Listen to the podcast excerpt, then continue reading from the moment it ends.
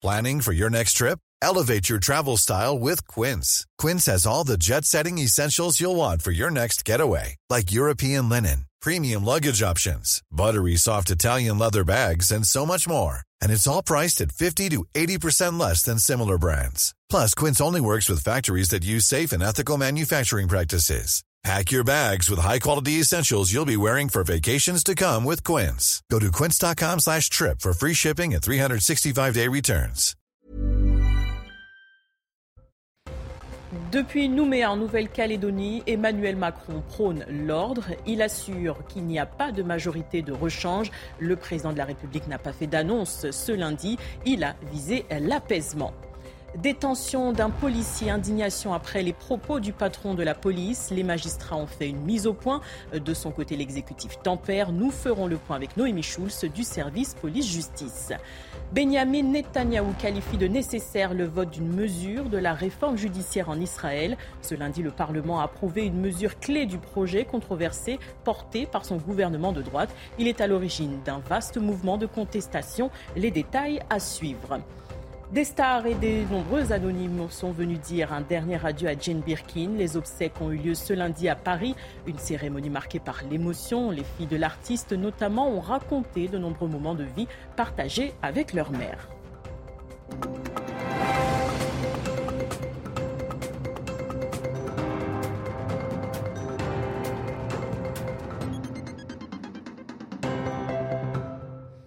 Bonsoir à tous, je suis ravie de vous retrouver pour l'édition euh, de la nuit. Emmanuel Macron a entamé sa tournée dans le Pacifique ce lundi en Nouvelle-Calédonie.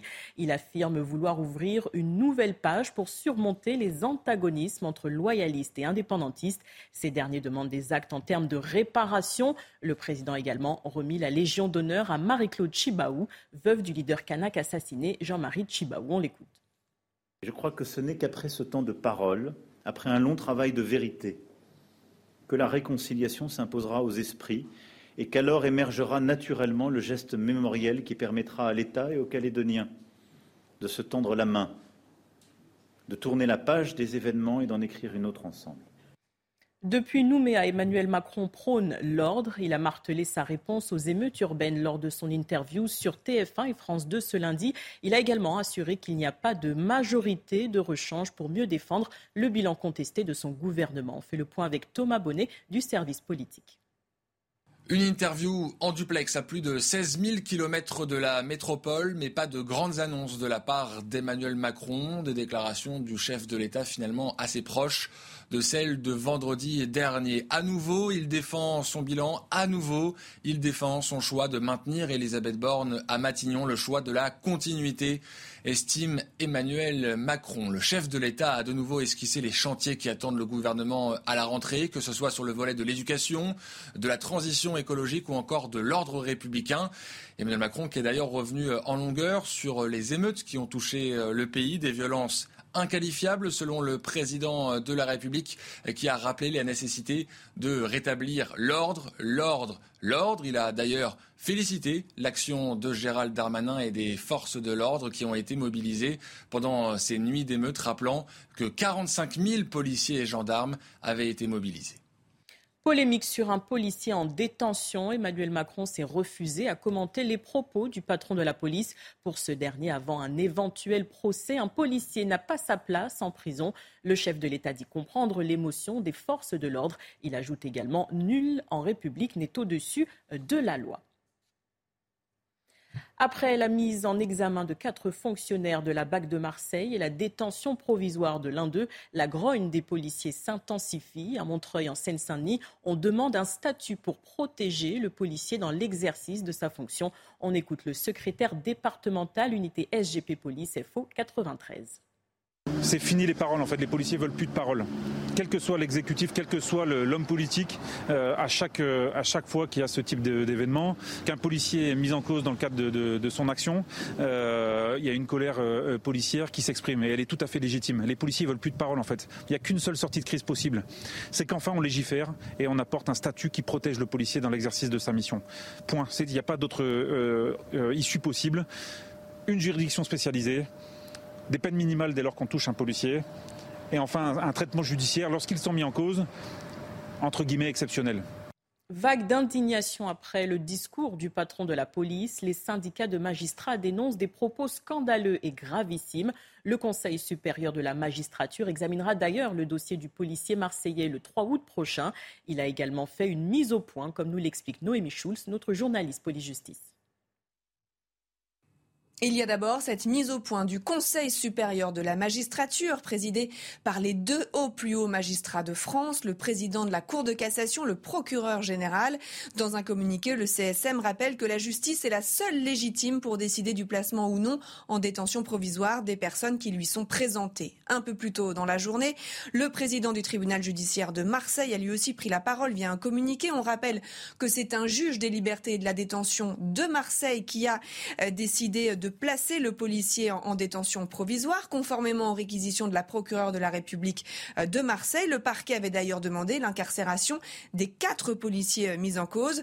Olivier Laurent appelle à la mesure afin que l'institution judiciaire puisse poursuivre les investigations indispensables à l'enquête à l'abri des pressions et en toute impartialité.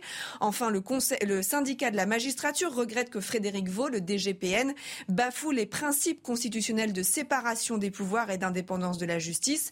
Des propos unanimes donc dans le monde judiciaire et ce alors qu'une nouvelle audience va se tenir dans les tout prochains jours puisque le policier a fait appel de son placement en détention provisoire, de son incarcération. Trois magistrats de la Chambre de l'instruction de la Cour d'appel d'Aix-en-Provence seront donc amenés à trancher à nouveau cette délicate question. De son côté, Elisabeth Borne a réuni son nouveau gouvernement à Matignon au programme ce lundi, anticiper les crises de l'été, notamment climatiques, préparer la rentrée et tirer les enseignements des violences urbaines. La Première ministre a également rappelé le cap fixé par le chef de l'État, l'indépendance de la France pour consolider un modèle plus juste. Le trafic de stupéfiants s'étend aux petites et moyennes villes, d'abord cantonnées aux grandes agglomérations et métropoles. Il touche désormais les campagnes et communes. Les politiques s'alarment. Ils ont du mal à faire face à ce fléau. Les explications de Maxime Lavandier et Mathilde Ibanez. Le trafic de stupéfiants s'ancre désormais dans les petites et moyennes villes. Selon une étude du service statistique ministériel de la sécurité intérieure, 14% des mises en cause pour usage de stupéfiants et 11% des mises en cause pour trafic sont localisées dans des communes rurales. L'étude révèle également que les villes moyennes sont de plus en plus affectées par ce phénomène. Compiègne est tout en haut de la liste avec plus de 1500 personnes mises en cause pour usage dans une ville comptant pas moins de 41 000 personnes. Cette cité étudiante de l'Oise est suivie par Melun et Montreux. Les communes de moins de 20 000 habitants sont loin d'être épargnées. Comme à Tarascon, dans les Bouches-du-Rhône, le maire alerte. Lorsque nous avions euh, les caméras dans ce quartier avant qu'elles nous soient détruites, euh, nous avons comptabilisé une moyenne de 200 clients jour. Nous avons aujourd'hui euh, laissé les, les, cités être envahies par les trafiquants. En haut du tableau, le boulot et ses 140 mises en cause pour trafic de stupéfiants, suivis de près par Port-de-Bouc et Fleury-Mérogis. Certains maires ont tiré la sonnette d'alarme afin d'interpeller le ministre de l'Intérieur pour des renforts qui, selon eux, n'interviennent pas à temps. Pour rappel, l'Hexagone comptabilise 5 millions d'usagers déclarés. Bonne nouvelle pour 15 millions de foyers fiscaux. Ils vont bénéficier d'un remboursement d'un trop-plein perçu par le fisc, 844 euros en moyenne. Une première salve a eu lieu ce lundi, une deuxième est attendue le 2 août prochain. Sont concernés notamment les ménages ayant des crédits ou réductions d'impôts. Dans le reste de l'actualité, la Grèce en guerre contre les incendies. Plus de 32 000 touristes ont été évacués de l'île de Rhodes samedi. C'est la plus grande opération de ce type jamais effectuée dans le pays, selon des autorités. Ils s'attendent encore à trois jours difficiles en raison des températures élevées. De retour à Paris, ces vacanciers ont évoqué une opération bien coordonnée. Écoutez. On était à un, des hôtels euh, quand même les plus reculés, donc on a vu en fait le, feu se rapprocher euh, de, l'hôtel. On a eu la chance d'avoir loué une voiture de location, ce qui nous a permis effectivement de quitter l'hôtel euh, très rapidement avec vraiment le nécessaire vital. On a reçu quand même des, alertes du gouvernement grec sur tous les téléphones, donc c'était quand même plutôt bien fait. Donc en nous demandant d'aller se mettre à l'abri. C'est important de dire que vraiment les Grecs ont été d'une très très grande solidarité. Il y avait un une chaîne de solidarité, un vrai élan, beaucoup d'entraide. On en vient aux législatives en Espagne. Sans majorité, le pays voit de nouveau planer le spectre d'un blocage politique. Gauche et droite ont entamé de leur côté des tractations ce lundi pour tenter d'échapper à un nouveau vote. Mais pour les électeurs, le résultat du scrutin risque d'ouvrir une période d'incertitude politique. Adrien Fontenot. À gauche comme à droite, on revendique la victoire. Merci à toute l'Espagne, car nous avons montré au monde que nous sommes une démocratie forte, une démocratie propre, une grande démocratie. En tant que candidat ayant obtenu le plus grand nombre de voix lors des élections générales, je prends l'initiative, en toute modestie, mais aussi avec détermination, d'entamer le dialogue en vue de former un gouvernement conformément à la volonté majoritaire du peuple espagnol qui s'est exprimé dans les urnes ce dimanche. Au nombre de sièges, c'est bien le Parti populaire qui est majoritaire, avec 136 députés. Mais une coalition avec le parti Vox, seul allié potentiel, ne suffirait pas à atteindre la barre des 176, majorité absolue au Congrès espagnol.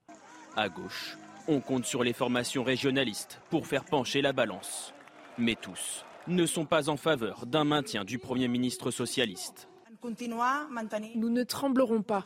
Nous ne ferons pas de Pedro Sanchez le Premier ministre si nous n'obtenons rien en échange. Notre priorité, c'est la Catalogne, pas la gouvernabilité de l'État espagnol. La bataille pour les voix manquantes est donc lancée. Si aucune majorité simple n'est atteinte lors d'un deuxième vote d'investiture au Parlement, un nouveau scrutin serait donc nécessaire. Réforme judiciaire en Israël. Le Parlement a voté ce lundi une mesure clé du projet porté par le gouvernement de droite, à savoir limiter la possibilité pour la Cour suprême d'invalider une décision du gouvernement. Elle est à l'origine d'un mouvement de contestation et suscite l'inquiétude de pays alliés, mais également des habitants. Écoutez. J'ai l'impression que mon avenir est gâché, que l'avenir de mes enfants est gâché. Vous savez, ma grand-mère est venue après l'Holocauste. Elle croyait vraiment dans ce pays. Et voir ce qui arrive aujourd'hui, ça me bouleverse. Ils sont corrompus, criminels. Le gouvernement n'agit pas dans l'intérêt de l'ensemble du pays, seulement dans l'intérêt d'une partie. C'est un jour triste pour la démocratie israélienne. Cette loi va permettre au gouvernement de passer toutes les lois qu'ils veulent, mais nous allons nous battre. Au moins 34 personnes, dont 10 militaires, sont décédées dans de violents incendies au nord-est de l'Algérie. Un nouveau bilan a été publié ce lundi soir par les autorités. Quelques 8000 agents de la protection civile et 525 camions étaient toujours à pied d'œuvre ce lundi pour lutter contre les flammes. Non loin de là, en Tunisie, le pays touché par la canicule, le mercure a frôlé les 50 degrés ce lundi dans le pays. Il a fait jusqu'à 49 degrés à l'ombre à Tunis. C'est 6 à 10 degrés de plus que les normales de saison. Conséquence des coupures de courant ont été enregistrées. Les habitants ont trouvé refuge sur le littoral ou les plages, même la nuit. Feu de forêt, alerte rouge dans les Bouches du Rhône ce mardi. Météo France a placé au niveau de vigilance le plus élevé le département dans sa météo des forêts, une première depuis le lancement de ce nouveau dispositif. La plupart des massifs seront totalement interdits d'accès, dont les calanques. La visite en bateau reste possible sans débarquement.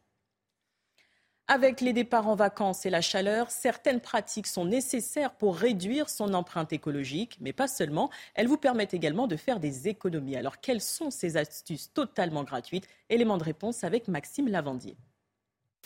Avant chaque trajet, toujours la même routine. Je vérifie mes pneus chaque, chaque matin, ouais, donc euh, j'essaye de vérifier chaque matin, ouais, déjà. Euh, quand c'est l'été, euh, Et il a bien raison, vérifier la pression de ses pneus en ajoutant 0,3 bar à la pression indiquée lui permet d'économiser un litre au 100. Ce geste simple appelé éco-conduite lui permet donc de réduire son empreinte écologique et par la même occasion de faire attention à son porte-monnaie. Autre conseil, lors de fortes chaleurs, ne poussez pas la climatisation à fond. Je mets une température 20 degrés dans l'intérieur du véhicule et après ça reste, toute l'année comme ça. Je ne change pas. 10 degrés d'écart entre l'habitacle et l'extérieur augmente considérablement la consommation de carburant de près d'un litre au 100. Dernier geste à préconiser pour économiser de l'essence, retirez les barres, coffre de toit et porte-vélo quand vous arrivez à destination. Cet oubli peut faire grimper votre consommation jusqu'à 15%. En respectant ces trois gestes, ce sont des dizaines d'euros d'économie, une planète en meilleure santé, mais également, selon Anne Lavaux, déléguée générale de la prévention routière, une baisse des accidents de 10 à 15%. L'élan de terrain de jeu des surfeurs, la pratique est en plein essor sur la côte, mais Français comme étrangers ne sont pas toujours bien vus des locaux en cette période estivale. Face à l'afflux des planches, l'heure est donc à la réglementation. Tony Pitaro. Au milieu des vacanciers, ce policier municipal se dirige vers un moniteur de surf espagnol pour vérifier son autorisation d'exercer. Donc là, il nous présente un diplôme. Donc euh, c'est une personne étrangère, donc il a fait euh, reconvertir son diplôme au niveau national et euh, pour, pour le département des Landes. Je m'entends bien avec les Français. Je suis sûr que je serai bien accepté ici. Si je fais n'importe quoi, c'est sûr qu'ils me préféreront dehors, comme partout. Une surpopulation de moniteurs et surfeurs étrangers qui crée des nuisances et qui inquiète ce propriétaire d'une école de surf. Je crains que ça se passe comme en Californie, qu'à force de, mettre de plus en plus de moniteurs et d'élèves à l'eau, eh ben, un jour on nous dise euh, vous êtes gentil, mais ce sera de 6h à 11h, et puis à 11h plus personne euh, n'enseigne. De son côté, la mairie souhaite mieux encadrer ses cours. On est obligé quand même de mettre des règles, comme partout. Un espace de liberté, oui, mais en vivant en bonne harmonie tous ensemble et où tout n'est pas possible. Hein. Pour éviter l'afflux de surfeurs, la municipalité a lancé une charte de bonne conduite pour tenter d'apaiser les tensions sur la plage. Merci de nous avoir tant aimés. La France a dit adieu à Jane Birkin, son anglaise préférée. Des personnalités de nombreux anonymes se sont pressés devant l'église Saint-Roch ce lundi à Paris. Retour sur les temps forts de cette cérémonie émouvante avec Régine Delfour.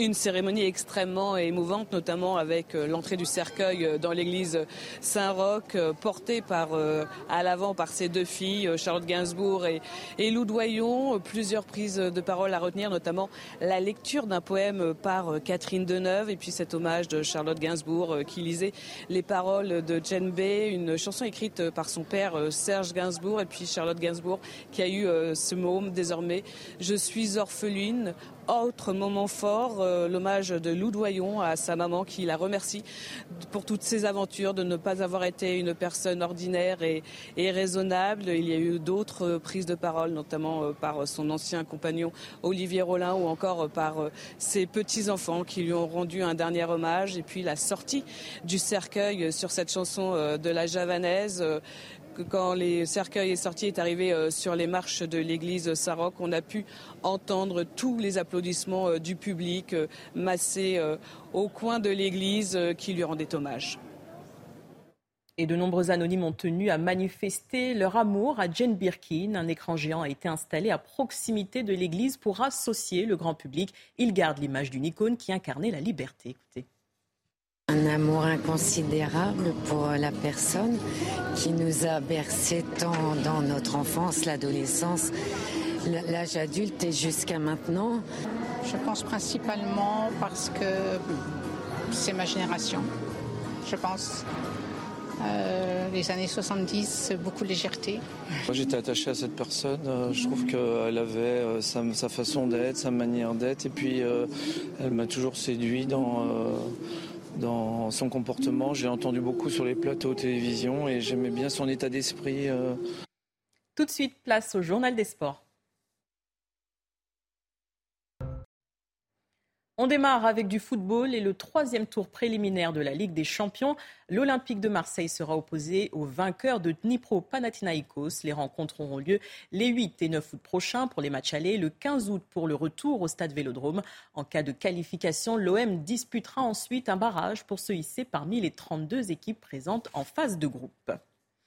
Football toujours avec la Coupe du Monde féminine. Entrée en lice réussie pour la Seleção. Les Brésiliennes ont corrigé lourdement le Panama 4-0 grâce notamment à un triplé d'Ari Borges. Prochaine adversaire des Bleus ce samedi, les coéquipières de Martin envoient un message clair aux joueuses d'Hervé Renard.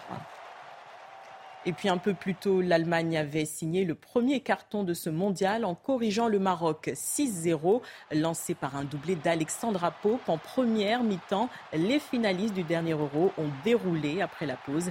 Elles prennent logiquement les rênes du groupe H avant d'affronter la Colombie dimanche. On poursuit avec les Jeux Olympiques de Paris 2024. Le coup d'envoi sera donné le 26 juillet. Quatre mois de fête au programme, de la cérémonie d'ouverture à la fin des épreuves paralympiques le 8 septembre. De nombreuses fan zones vont permettre au public de suivre la compétition. Marie de Crème. Les Jeux débutent dans un an, mais la fête va démarrer bien plus tôt. Dès le 8 mai, avec l'arrivée de la flamme olympique en France, Paris 2024 a prévu des célébrations sur le territoire national jusqu'à la cérémonie de clôture des Jeux paralympiques, quatre mois plus tard. En plus des différents sites de compétition, des fan zones officielles vont être installées dans les collectivités. Une initiative que les organisateurs encouragent et proposent d'accompagner pour faire vivre les Jeux, même à ceux qui n'ont pas de billets. Aujourd'hui, plus de 200 villes se sont déjà mobilisées. Il y a dans tous les territoires aussi les clubs 2024 qui seront l'occasion de mettre à l'honneur le sport, de faire la fête. Il y aura les mascottes, il y aura des athlètes qui viendront aussi. On veut que l'ensemble de nos territoires et l'ensemble de nos populations vivent d'une façon ou d'une autre ces Jeux. Des festivités un peu partout dans le pays, surtout en Ile-de-France, futur théâtre d'animation durant les épreuves. À Paris, le Champions Park s'annonce comme la nouveauté des prochains Jeux. Tous les jours, place du Trocadéro, les médaillés de tous les pays viendront fêter leur titre avec le public.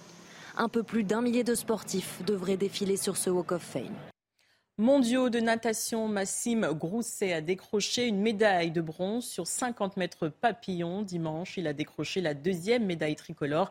Il a été devancé par l'Italien Thomas Ciccione et le Portugais Matos Ribeiro. Déjà vice-champion d'Europe sur la distance, Massim Grousset décroche sa quatrième médaille mondiale, la première en individuel.